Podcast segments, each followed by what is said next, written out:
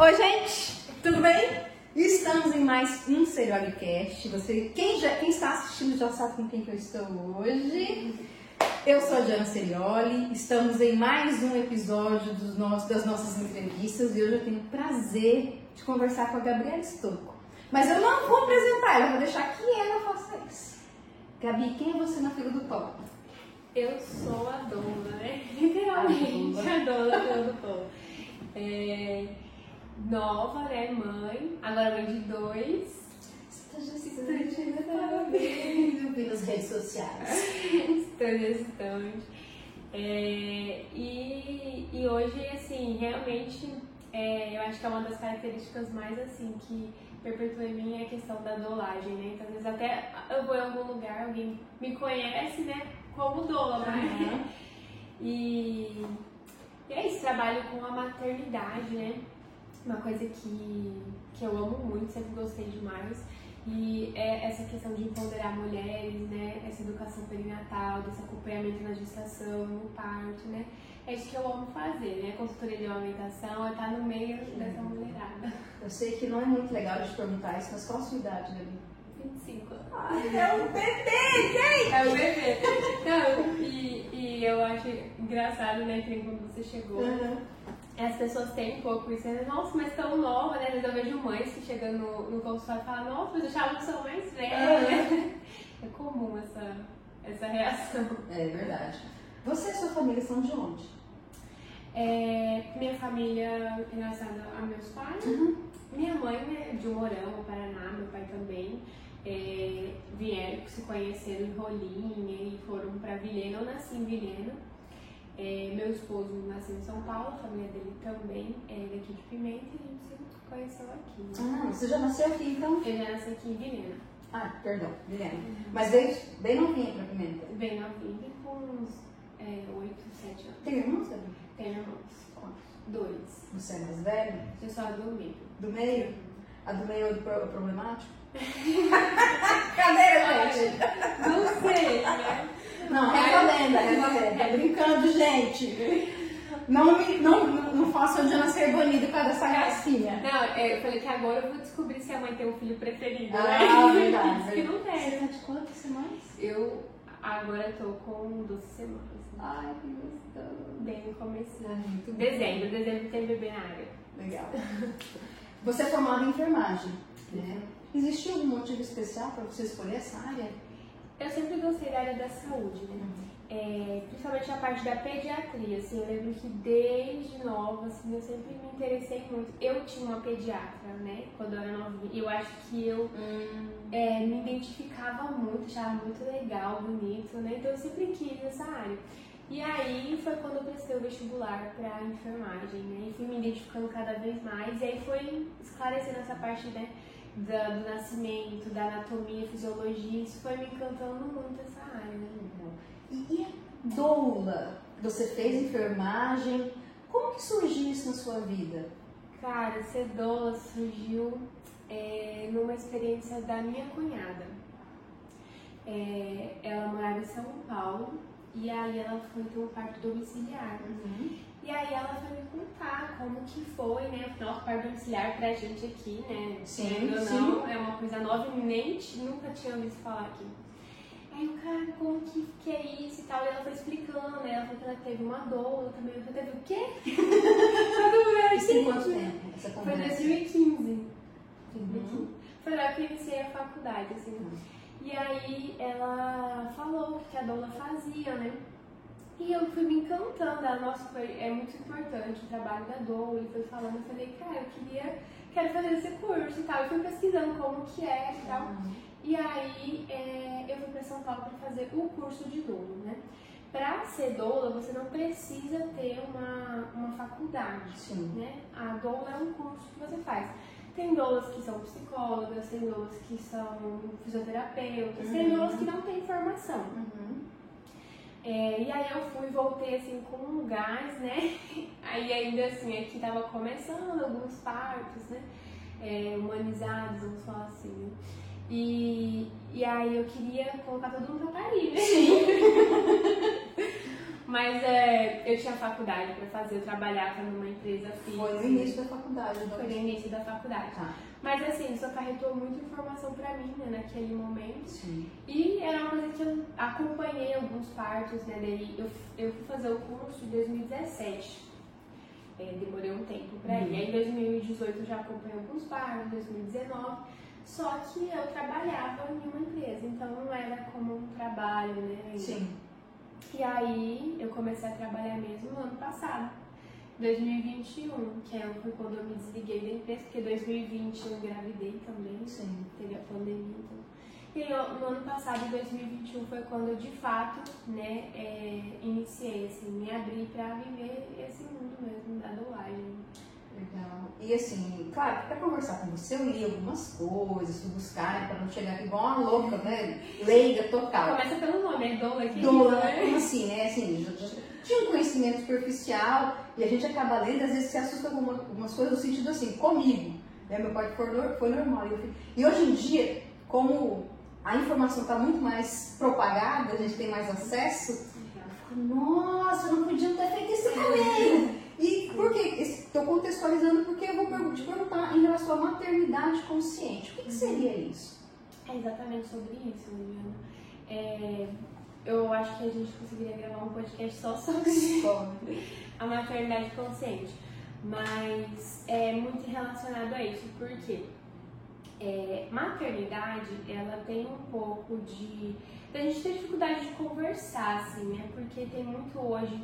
Devido a muitas informações, muitas coisas que a gente tem acesso, tem essas barreiras, né? E assim, maternidade consciente pra mim é isso, você ter acesso à informação, que hoje a gente é bem acessível às informações, e você ter consciência das suas decisões, do que está acontecendo, né? Do que você decidiu fazer com o seu corpo, com o seu bebê, né? É diferente de uma pessoa que ela foi colocada naquele lugar onde ela não tinha uma opção, então não foi consciente as decisões dela, foi o que restou, né? E o que eu mais prezo é isso, que as mulheres tenham consciência do que está acontecendo, do que pode acontecer, o que ela pode escolher, né? Porque existe uma verdade, e às vezes isso causa um pouco, né, nas redes sociais, às vezes a gente vê muito negócio, por exemplo, aquela questão de menos mãe, né? Porque eu escolhi isso, eu escolhi aquilo. Sim.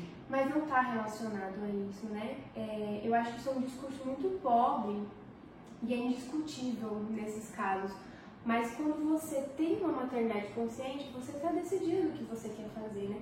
Olha, eu sei os pontos negativos e positivos disso, os benefícios e os riscos disso, mas isso é a melhor opção para mim hoje. Então eu vou estar bem resolvida e decidida porque eu tive acesso às informações, né? E eu tive uma escolha consciente, então isso não vai me fazer menos mãe, porque eu soube, né? Então eu acho que esse discurso, né, realmente pra mim é bem, bem pobre isso, assim, eu acho que mães não devem se sentir culpadas, mães não devem se justificar, né? As mães, elas precisam ser mães, elas têm a liberdade, é o lugar delas, o corpo delas, é a família delas, né?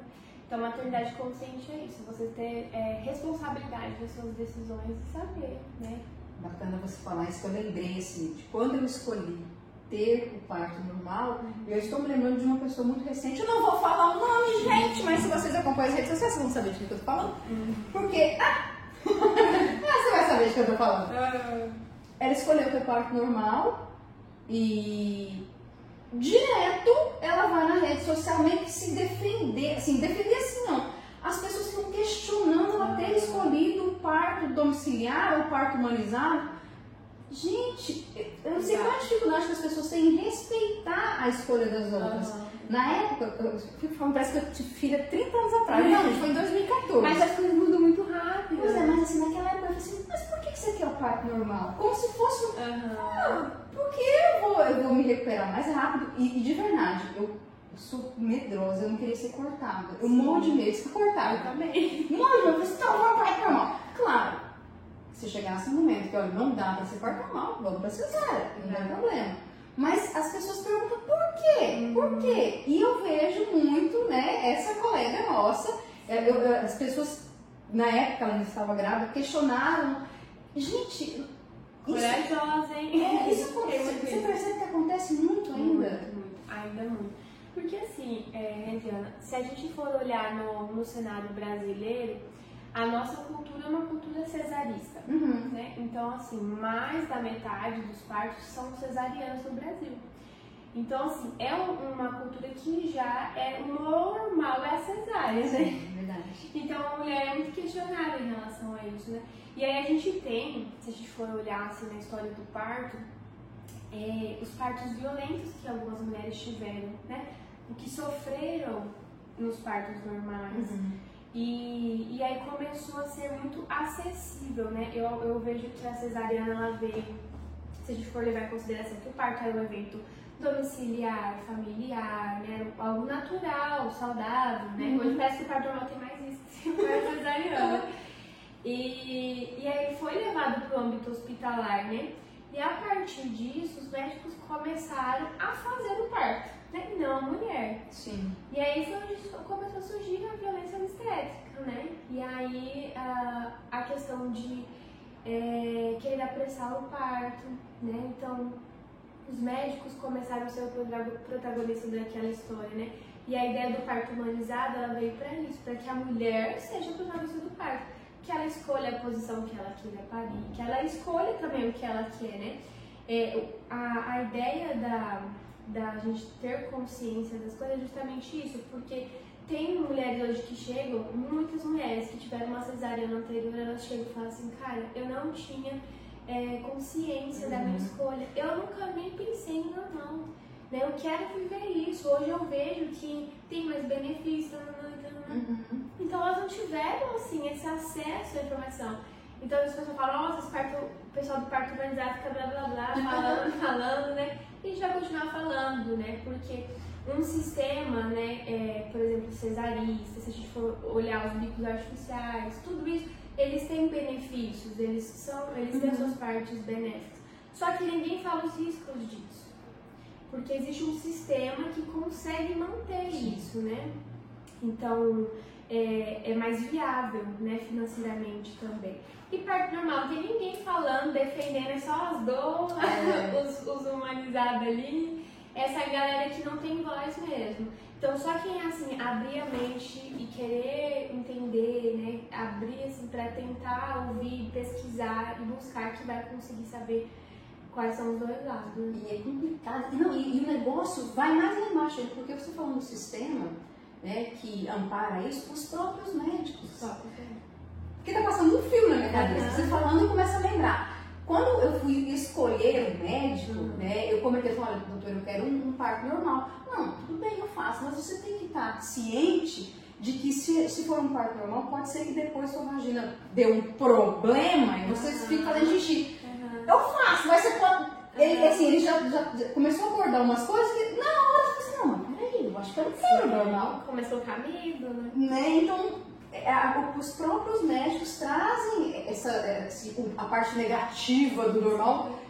E assim, a gestante está ali. Muitas vezes não tem as informações necessárias, como foi o meu caso, mas ainda bem que eu encontrei uma pessoa que, assim, ele sentava, eu lá, morrendo de dor, e minha mãe falou assim, doutora, ela tá sofrendo, mas ela escolheu o quarto normal. Ainda bem. Sim. Ainda bem, mas assim, o respeito. E quando você falou também, na tua fala assim, algumas se sentem menos mãe. Eu percebo também que hoje, quando uma mulher escolhe, o cesárea, as pessoas também começam a criticar. Sim. Né? Porque você não tem coragem, né, de fazer um... Não se trata disso, né? A maternidade, ela é muito cheia de julgamentos, né? Se a gente for olhar... Se a mãe dá peito, vai falar que o leite é fraco e tem que dar uma dessa. Se a mãe dá uma dessa, por que você não deu leite? Tudo ela é julgada, né? Se a mãe fica só em casa, ela fica só em casa. Se a mãe trabalha, ela vai ser julgada porque ela trabalha também. Então, assim, a gente tem que, eu acho que, ponderar isso, entender os benefícios e os riscos de cada decisão e ver o que vai ser cabível para essa mãe. Porque cada um vai ter uma história, cada um vai ter, né, as suas verdades, as suas prioridades. Também em relação à violência obstétrica. E traz pra gente alguns exemplos para as pessoas entenderem bem o que seria uma violência obstétrica. A violência obstétrica, né, se a gente fala de violência, a gente já vê que, né, é algo que é agredido, né, tipo assim, que vai agredir aquela pessoa, que vai ferir, né. Se a gente for colocar no cenário obstétrico, A gente vê muito no cenário de parto, especificamente, né, médicos que querem facilitar o parto, né? Uhum. Por quê? Para o médico é muito mais prático que ele faça 10 cesáreas, sim, né? Sim. 5 cesáreas naquele dia, na clínica dele, no hospital, do que ele ficar o dia inteiro com uma gestante, uhum, né? Então, assim, a conta não bate. Então, eles normalmente têm muita pressa. E aí vem as violências, como empurrar a barriga, né? Que é a manobra de Kristeller. O PIC, que a gente sabe que não é recomendado, não tem evidência nenhuma disso, uhum, né? Que é a episiotomia, o PIC na vagina. Todas essas vezes a gente vê que é para acelerar o processo, né? Pedir para que a mulher faça força, né? Antes do momento, porque uhum, a mulher vai sentir óleo expulsivo, né? Isso vai causando às vezes mais edema, mais lacerações na mulher, porque não está no momento certo, né? Colocar a mulher numa maca ginecológica, né? Com as pernas naquela elevadas, né? Então, assim, não é confortável pra mulher, né? Gente, eu sofri todas essas violências. Bora parir de novo, Diana. E o engraçado, você falou isso, eu imaginei que você fosse falar de empurrar a barriga. Uhum. Isso aconteceu comigo. Mas, menina, eu pensava assim, chama mais um 5, vai empurrar a barriga. Tira logo. Vai, porque tá doendo. Eu achei bacana que respeitou a questão do tempo, né? Sim. Onde você sente a dor que você vai empurrar. Uhum. Mas assim, até meu esposo estava empurrando minha barriga. E assim, eu totalmente sem informação em relação a isso. Agradeço todos, claro, foi ele e a enfermeira que estavam lá que empurraram. Mas se tivesse mais 5 passados, assim, empurra, gente, empurra! Olha, bem! Mas isso é importante, porque por mais que as informações estejam para tudo que é lugar, se a gente precisar, as pessoas não sabem. As pessoas não sabem, né? Por isso que eu falo, nunca vai ser demais a gente falar sobre isso, né? Então a gente tem que continuar sempre falando. A doula tem muito essa função, né? Na educação perinatal, trazer essas verdades, desmistificar mitos, né? E saber o que as evidências mostram, né? Então, tipo assim, quando que é uma intervenção necessária? O que é uma intervenção necessária, né? Essas são intervenções desnecessárias, né? Então, assim, não tem nenhuma evidência em ambas delas de ser benéfico, né? E a gente vê muito isso acontecendo rotineiramente dentro de muitos hospitais, sim, infelizmente. Sim. E é muito triste. É. Como que é o teu trabalho de doula? Eu tô gestante, vim aqui, Gabi, eu gostaria que você fizesse meu parto. Como que funciona esse processo? Ai, querida! Bom... desde que a gestante... Tem gestante como burocrático, desculpa, tá grávida, nossa, já quero começar, né? E tem gestante que pegou 37 semanas, assim, uns 45 segundos tem. Aproveita que ele fala também, tem um momento, é melhor no início, no meio, no fim, como... Eu falo assim, que quanto mais antes, melhor, né? Às vezes a gente espera ali umas 12 semaninhas, né, esses primeiros 3 meses, mas assim, quanto antes, melhor. Porque a ideia da doula não é especificamente só no parto, né? E pra mim a parte principal é antes do parto. Porque empoderar essa mulher pra mim é o meu foco, sabe? Que ela não dependa de nada e de ninguém, né? É o que eu mais, assim, anseio que ela entenda no parto, né? Que ela se permita, né, assim, a viver de fato o parto. E a educação perinatal traz isso, né? Então, assim, ela saber quais são as fases do trabalho de parto que vai acontecer, né? O que vai acontecer em cada fase. Então, a gente faz essas consultas antes do parto para trazer esse material, essa fisiologia do parto, a amamentação, o puerpério, né? Todas essas questões, assim, que a pessoa graduada não tem muita ideia de como que vai ser. Educação, são quase aulas, você tá ensinando. Aulas. E aí vai tirar as dúvidas, os medos, né? Porque hoje a gente tem muitos medos, né? Principalmente porque é o que colocaram na nossa cabeça, né? Uhum. E o parto, ele acontece entre as orelhas, né? Tem até um livro que fala, esse é o tema do livro, porque é na nossa cabeça, né? Então, assim, a gente tem que mais desmistificar, tirar o que colocaram na nossa cabeça do parto, do que necessariamente a gente ter que, né, aprender, se a gente for levar em consideração. Então, a gente acreditar no processo, acreditar no nosso corpo, acreditar no nosso bebê. E, assim, e como... eu quero ter um parto em casa. Como que é? Você fica sob aviso, fica de plantão. Como que é isso? É hoje, Gabi. Como que é isso? Como que isso acontece? Os partos domiciliares, eles são muito poucos, né? Aqui ainda a gente tem pouquíssimas procuras, né? Mas, independente de onde a mulher vá parir, Eu sempre vou até a casa dela quando as contrações iniciam, né? Eu sempre vou conversando com a gestante, porque às vezes é o famoso alarme falso, né? Uhum. Então, assim, desde a hora que ela sente qualquer coisa, ela sempre vai me mandando, a gente vai conversando, monitorando, eu vou passando algumas técnicas pra ela, né? E às vezes para, né? Então, a gente viu que tá progredindo, aí eu vou pra casa da gestante, e aí quando a gente vê que o trabalho de parto tá evoluindo, né? A gente vai pro hospital ou chama a equipe, né? Daí pro parto domiciliar. É importante, eu acho que ressaltar essa questão, né, da doula. Tem muita confusão ainda da doula e a parteira, né? O que é a doula? Que é a parteira, né? A doula, ela não precisa ter, né, nenhuma formação técnica. Então, se a gente for levar lá nos antepassados, a doula seria aquelas mulheres que viam, né, no parto, uma esquentar água, a outra ia cuidar de um filho, a outra ia arrumar as roupas, a outra ia abanar a gestante, né? E aí ligava-se para a parteira, né, experiente, com todo o procedimento técnico para acompanhar aquele parto, que seria a parte técnica, clínica, né, o médico como o enfermeiro obstetra. Entendi. Isso seria a parteira. Hoje as parteiras urbanas, né, a gente tem muito isso lá para fora, nas cidades, né, maiores, são as parteiras urbanas, que são as enfermeiras obstetras, né, são chamadas de parteiras urbanas, que também acompanham partos, né, sem um médico em si, uma equipe que vai. Gabi, uma coisa que eu escuto muito também, que eu não sei, eu já devo ter lido em algum lugar, eu tive 2 cesáreas. Eu não sei se é um mito, eu tive 2 cesáreas, 3 cesáreas, consigo ter um normal? Como se for entre as orelhas. É muito, acho que o nosso pensamento está ligado a isso. Tudo assim que o parto, ele, em qualquer via, ele vai ter riscos, né? O parto ele já tem um nome de parto que é risco habitual, né? Porque a gente tem riscos a todo momento, né? Mas aí a gente vai colocando níveis para isso, porcentagens, né? Uma gestante que ela tem uma cesariana anterior, né, a recomendação dos órgãos é que ela tenha um segundo parto normal, que é mais saudável do que ela ter uma segunda cesariana. E que se ela tem 2 cesarianas anterior, ainda assim o normal seria mais viável, né? E tem mulheres que têm 3 cesarianas, né? E aí é o risco que a gente falaria da ruptura uterina, que é onde aquela incisão foi cortada, né, 3 vezes, vamos falar assim, que rompa, ela aumenta. Só que ainda é uma porcentagem muito pequena, né? Então, assim, colocaram um medo que, se a gente for olhar, não tem todo esse amedrontamento, né? Se a gente for levar em consideração os riscos da cesariana, né? Então, eu já acompanhei partos com 3 cesarianas anteriores, né? Só que é importante que essa pessoa, né, essa gestante, essa família, seja bem acompanhada, bem assistida, né? Para qualquer intervenção. Mas, assim, os riscos são mínimos. E eu acho que principalmente assim, alguém que já teve, por exemplo, 3 cesáreas, né?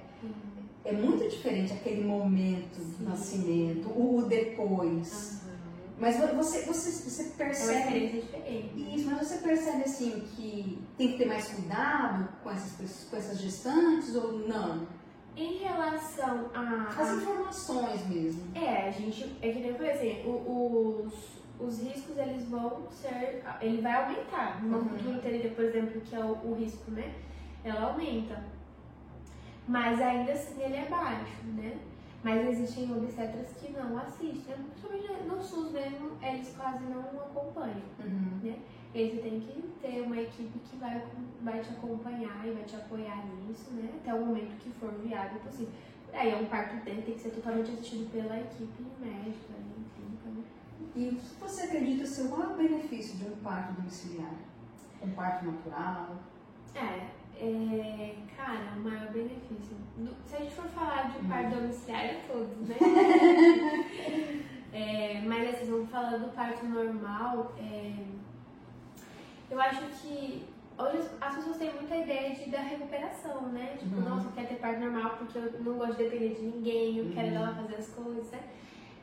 Mas existem muitos benefícios para a saúde do bebê e para a mãe, né? E a experiência, né? A experiência que a mãe passa no parto normal, assim, quando ele é um parto, né, vamos falar, humanizado, ela ela é a protagonista da história dela, né? Ela pariu o bebê dela, assim, ela tá participando daquilo, né? Não que numa cesárea ela não vai fazer isso, né? Mas eu acho que o maior benefício do parto normal é a experiência. É, realmente, é um negócio que marca a gente. Você sente o seu bebê saindo assim, você é incrível, é incrível. Nossa. E em relação, assim, as experiências que você já passou como doula, dos nascimentos que você já presenciou, você pode compartilhar alguma situação com a gente, feliz ou não, que te marcou de alguma forma? Cara, eu acho que todos os partos me marcam de alguma maneira, assim, porque são todos muito especiais, assim, né? Tem alguns que são mais românticos, outros são mais agitados, né? Mas cada um tem sua porção. E infelizmente, eu acho que o que marca de diferente, por não ser uma coisa habitual, né? Que seria ver os bebês nascendo bem. Eu acho que o que marca muita gente é quando não nasce bem, né? Porque não é uma coisa que a gente está preparado, assim, que a gente queira ver, né? Sim. Então eu acho que isso marca muito. Então eu já tive situações do bebê não nascer bem, né? E também violência obstétrica, que eu acho que isso marca de uma forma, assim, bem, bem triste, assim, sabe? Ainda mais dependendo de como que foi esse parto, sabe? Então, se marca em mim, imagina, né, numa mãe, né? Sim. Então, a gente tem, assim, é uma marca que, meu Deus, fica ali. Ó, eu fiquei curiosa, até anotei aqui, ó, o que seria um parto mais romântico e um parto mais agitado? Meu Deus. Claro, vocês estão mirando, mas assim, só pra eu entender, nem o pessoal também tá vendo a gente. Cara, assim, tem partos que a mulher tem muito controle emocional, né? Então, teve parto já... Entendi, gente, entendi. Aquelas escandalosas, tem as mais quietinhas escandalosas, tá? Nessa base aí. A mulher, num parto que tem o romântico, né? É porque a gente tá, né? Vai romantizar o parto, né? Mas tem uns que, nossa, realmente, assim... Eu não tive esse controle emocional, assim, de verdade, de alguns que eu vi, assim... Então, o bebê escoroar e você sentir, assim, ele... Porque às vezes o bebê nasce só a cabecinha, por exemplo, né? Vamos falar do expulsivo. E aí a mãe sente o bebê, chamar ele, filho, você tá aqui, né? E aquelas na banheira, na cama, que seja. Né? Então, assim, esperar o tempo do bebê terminar de sair, sabe? Aquela recepção bem calorosa e sem pressa, nossa, eu acho muito lindo. Que bacana, interessante. Nossa, viajei, quando eu imaginei toda a cena. Eu acho muito lindo, assim, esses possíveis calmos, assim. Não, e assim, eu imaginando ali, imagino você que já presenciou. É, ainda mesmo, a gente criou, né? Muito bom. E qual que é o maior medo, assim, das gestantes que te procuram? Você percebe que é uma coisa meio... parecida, então. Eu acho que hoje ainda o maior medo é o medo da dor. O maior medo ainda acho que é o medo da dor das meninas, assim.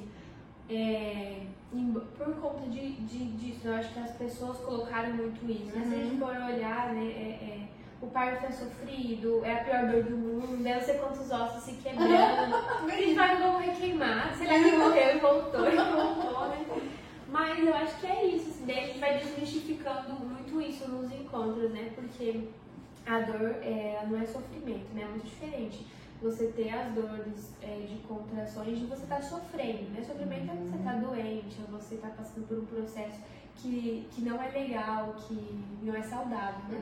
Agora, quando você dá um significado para essa dor, que é o seu bebê vindo, que é a força do seu próprio corpo fazendo isso, acho que você começa, né, a entender essas ondas das contrações e você vai nadando junto com elas, né, vai levando e não toma caldo, né, então você surfa nelas e consegue levar o trabalho de parto de uma forma mais tranquila.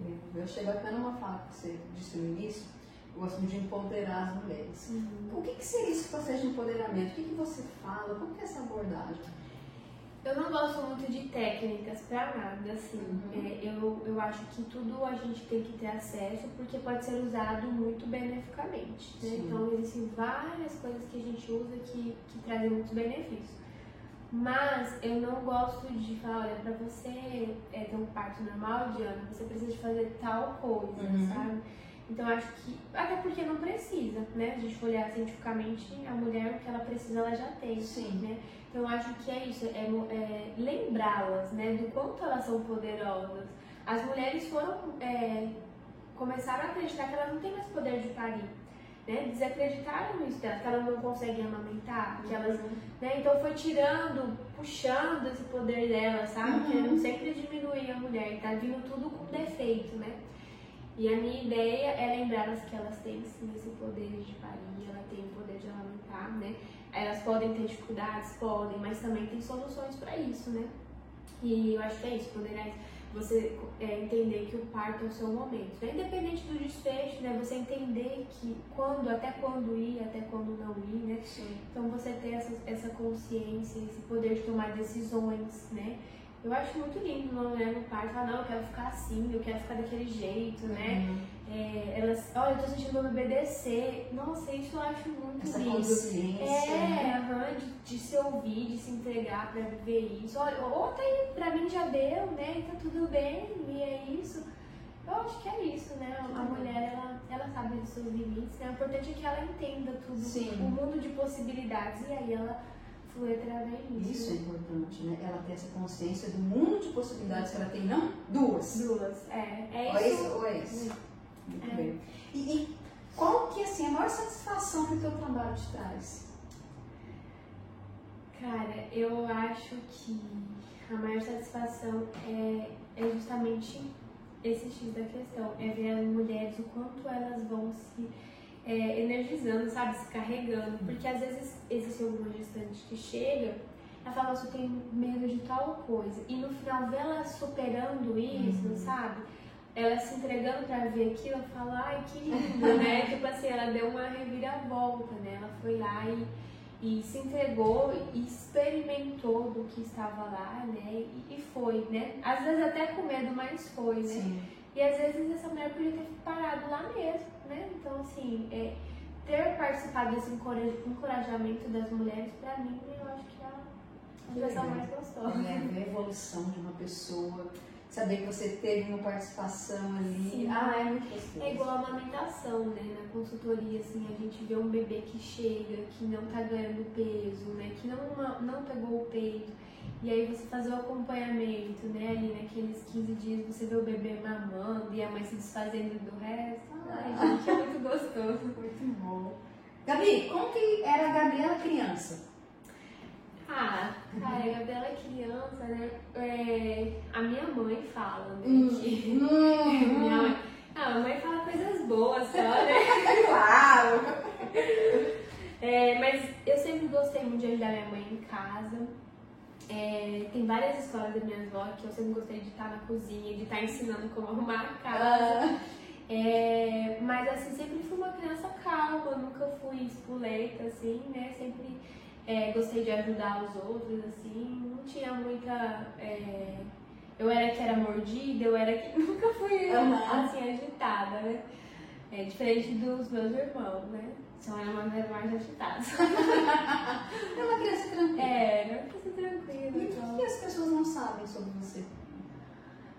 Cara, que as pessoas não sabem sobre... Eu acho que as pessoas não conhecem um pouco do meu lado, às vezes, mais... seria grosso, né? Porque assim, as pessoas às vezes... Eu tenho um lado que quando passa das minhas limitações...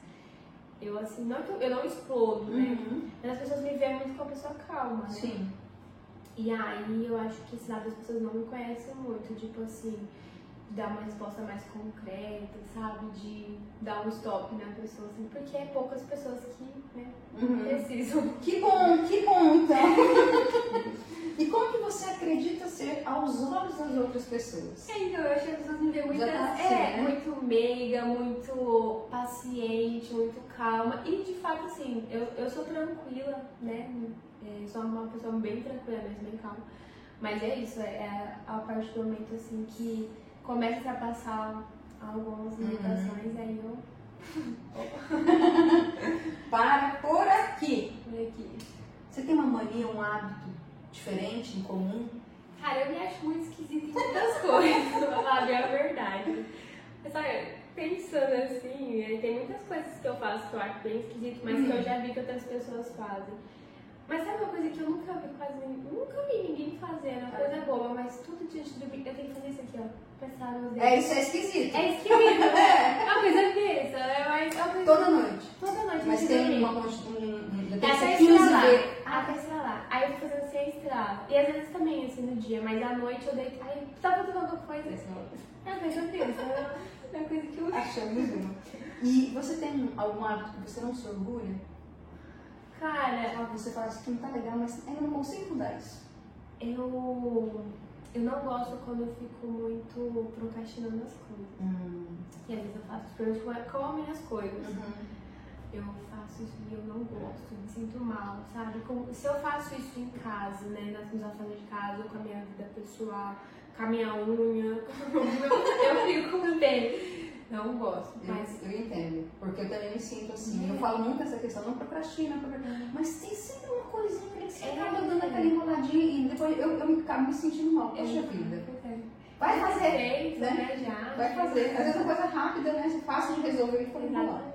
O que você faz assim que você acorda? Você toma água, você olha o celular, você... O que você faz? Ah, eu gosto de acordar e já tomar banho com o meu filho. É uma coisa que a gente... eu tento sempre... eu segui esse ritual. E aí meu marido tá em casa também, já ajuda, depois a gente vai tomar um café. É uma coisa que eu já gosto de fazer. E o que você faz pra se reenergizar, pra relaxar? Ai... O que eu queria fazer, né, não dá pra fazer. Mas assim, depende muito, né? Se eu tô cansada, vamos supor, de uma maratona de parto, eu vou ficar em casa, quietinha, sozinha, pra descansar, né? Se eu cansada, às vezes, né, rotineiro, eu gosto de sair com a minha família, sair com as amigas, tomar um café da tarde, nossa, super tomar um té. E o que ou quem te inspira? Agora que a gente é mãe de dois filhos. É meio clichê, mas... É meio clichê, gente, mas eu não sei, só pensa neles, né? Incrível, né? Querer ser sempre, né, uma pessoa melhor, querer deixar coisas boas, mostrar, né, o que é ser uma pessoa boa, tentar nessa referência. Muito bom. Você vai ter a oportunidade de colocar uma frase no outdoor, onde o planeta inteiro vai ter acesso àquela frase. Ela vai ser traduzida em todos os idiomas. Nossa, que frase seria essa? Ai, gente, assim, eu não sou muito criativa, eu sou mais de textos. Mas eu acho que eu colocaria algo bem pontual, se permita a mulher. Porque eu acho que a mulher tem que se permitir. Se permite a viver, a experimentar, a errar. Eu acho que hoje a gente tem muito uma regra pra tudo, né? A gente se bitola muito em muitas situações. Eu acho que a mulher, ela tem que se ouvir e se permitir mais, entendeu? Verdade. Eu acho que eu vou colocar isso. Vamos para uma jogada de perguntas e respostas rápidas. Preparada? Bom. Qual a sua comida preferida? Ai, massa, gente, me ganha fácil. Ô, genética boa, gente! O metabolismo tá bom, né? O que sempre tem em casa? Ai, fruta e fralda, eu acho. Falta. E o que nunca tem em casa? Silêncio. Uma qualidade sua. Cara, eu me acho muito, assim, sábia por algumas coisas. Eu acho que é uma característica boa em mim, que eu consigo ver os dois lados, sabe? Uma das poucas coisas que eu me aprendi. Porque eu acho que eu sempre consigo ver os dois lados das pessoas, sabe? Uma discussão, alguma coisa, eu entendo todo mundo, sabe? Eu entendo, calma, gente, eu entendo vocês. Legal. E um defeito? Ai, defeito tem tantos. Sempre assim, né? Fala qualidade, fala sem qualidade, fica meia hora, mas defeito acha 15, né? Um minuto. Eu sou muito indecisa, isso me prejudica muito. Sou muito indecisa. E o que você mais aprecia em uma pessoa? Ah, eu amo pessoas espontâneas, gente. Nossa, são realmente divertidas e verdadeiras. Né? Verdade. Eu gosto muito. Com quem você mais gasta dinheiro? Com comida. O dinheiro bem investido é comer, gente. É bom, né? Acho absurdo que engorda. Tá bom, segue o bairro. Se você pudesse ligar pra alguém do seu passado, quem seria essa pessoa? O que você diria pra ela? Cara, eu acho que eu ligaria pra mim mesma. Eu não... não falaria assim, alguma coisa pra mudar. Eu não me arrependo de nada que eu tenha feito, mas eu me arrependo de algumas coisas que eu não fiz. Então eu ligaria pra ela, ei, bora, faz isso. Legal, legal. E qual foi a coisa mais bacana que já falaram sobre você? Cara, é difícil porque eu sou uma pessoa que agradeço muito a Deus, as pessoas que me rodeiam, porque eu me sinto muito amada pelos meus amigos, pela minha família, pelas minhas pacientes. Então, assim, eu acho que da parte de tudo isso, o que é mais legal é justamente ver ajudar, contribuir na vida das pessoas, sabe? Tipo, nossa, obrigada por você ter contribuído, você me ajudou, né, a chegar onde eu queria, nossa, isso pra mim. E é um momento mais importante da vida. É tão marcante, né? Não sei se foi muito honrada. Sem dúvida. É um privilégio. Gabi, onde que a gente encontra nas redes sociais? Instagram. Qual que tá? Vamos lá. Gabs Storco, né? Gabriela Storco. No Facebook também, né? Mas hoje tudo que eu posto no Facebook tem no Instagram, né? Mas tô sempre lá postando. E aqui na clínica também, né? A gente tem feito rodas mensais aqui, eu acho bem legal. Como que funcionam essas rodas? Essas rodas são abertas, gratuitas, e a gente sempre traz um tema daquele mês. Eu queria fazer mais vezes. Roda pra gestantes. Pra gestantes. E você divulga no Instagram aqui da clínica? Isso é divulgado como? No meu eu sempre divulgo, né? Todo mês. A gente até um link na bio do meu Instagram que tem um link do grupo. E eu sempre posto lá as datas. Normalmente é na última segunda do mês. E aí a gente coloca temas específicos, né? E pode, não precisa ser especificamente para gestantes, né? Pode ser para pessoas que não pós-parto, né? Ou quem também não é mãe, que tem curiosidade, né? Tipo, eu tenho medo de ser mãe, como é que é isso, né? E aí vai ter essa curiosidade para se preparar também, ela pode estar participando. E como que funciona essa roda, por exemplo? Você traz um assunto, as pessoas debatem, como que é? A gente sempre coloca um tema, né? Eu trago ali algum material relacionado a isso e a gente abre, né? E aí é legal que tem essa troca, né? Então as meninas assim perguntam, falam, nossa, comigo aconteceu isso, né? A gente vai trocando aquelas experiências e assim, eu gostou, sempre tem um coffee break, né? E o pessoal tá aderindo? Tá aderindo. Ah, que bom. Isso é importante. É divulgar as informações. E assim, você com cagada, você até fala disso. Claro! Aí a mamãe já ajuda com a outra, vai falar, eu substituí você, a gente quer. Então, assim, é um momento assim, de relaxar também, sim, sabe? Sim. É bem gostoso. Pra gente finalizar, deixa pra gente, assim, uma dica de filme, ou livro, ou série, ou podcast, ou palestra, que você assistiu e te trouxe aprendizado. Teria muito material pra mim compartilhar, né? Mas assim, que eu acho de prioridades é O Renascimento do Parto da Netflix, né? O Renascimento do Parto fala muito sobre o cenário obstétrico brasileiro. E um livro, eu acho que da Lu Lobão, que é A Maternidade e o Encontro com a Própria Sombra. Ela fala assim, é muito legal para a educação parental. Então, assim, sobre nós, os nossos filhos, né? Porque isso é muito importante no pós-parto, né? Que é o que a gente vai repercutir ao longo da vida. Eu acho muito importante se preparar para isso também, dar uma clareada. Sim. Gabi, muito obrigada. Imagina, eu que agradeço pelo convite, me senti honrada de estar no seu palco. Coração, Gabi. Eu sei que você tem muitas tarefas no seu dia a dia, sua rotina é apertada. Gente, já era pra ter acontecido essa entrevista, aí a Gabi disse, Diana, eu tomei sob aviso, viu? E aí eu tive um problema de memória com o meu celular. Problemas técnicos. Eu perdi uma entrevista da Bibi. Você acredita? Eu gravei a entrevista com a Bibi e perdi. Na verdade, ela ficou sem o áudio. Aí tive que gravar de novo por causa da memória do celular. Então, deixei bonitinho pra não ter esse problema com a gente. Mas, novamente, obrigada. Assim, pra mim foi esclarecedor também. Aprendi. Essas conversas, pra mim, são muito importantes. Porque, assim, é uma troca. Eu tô aqui como aprendiz. É muito gostoso e também para divulgar o teu trabalho, né? As pessoas que têm curiosidade para entender melhor o que você faz.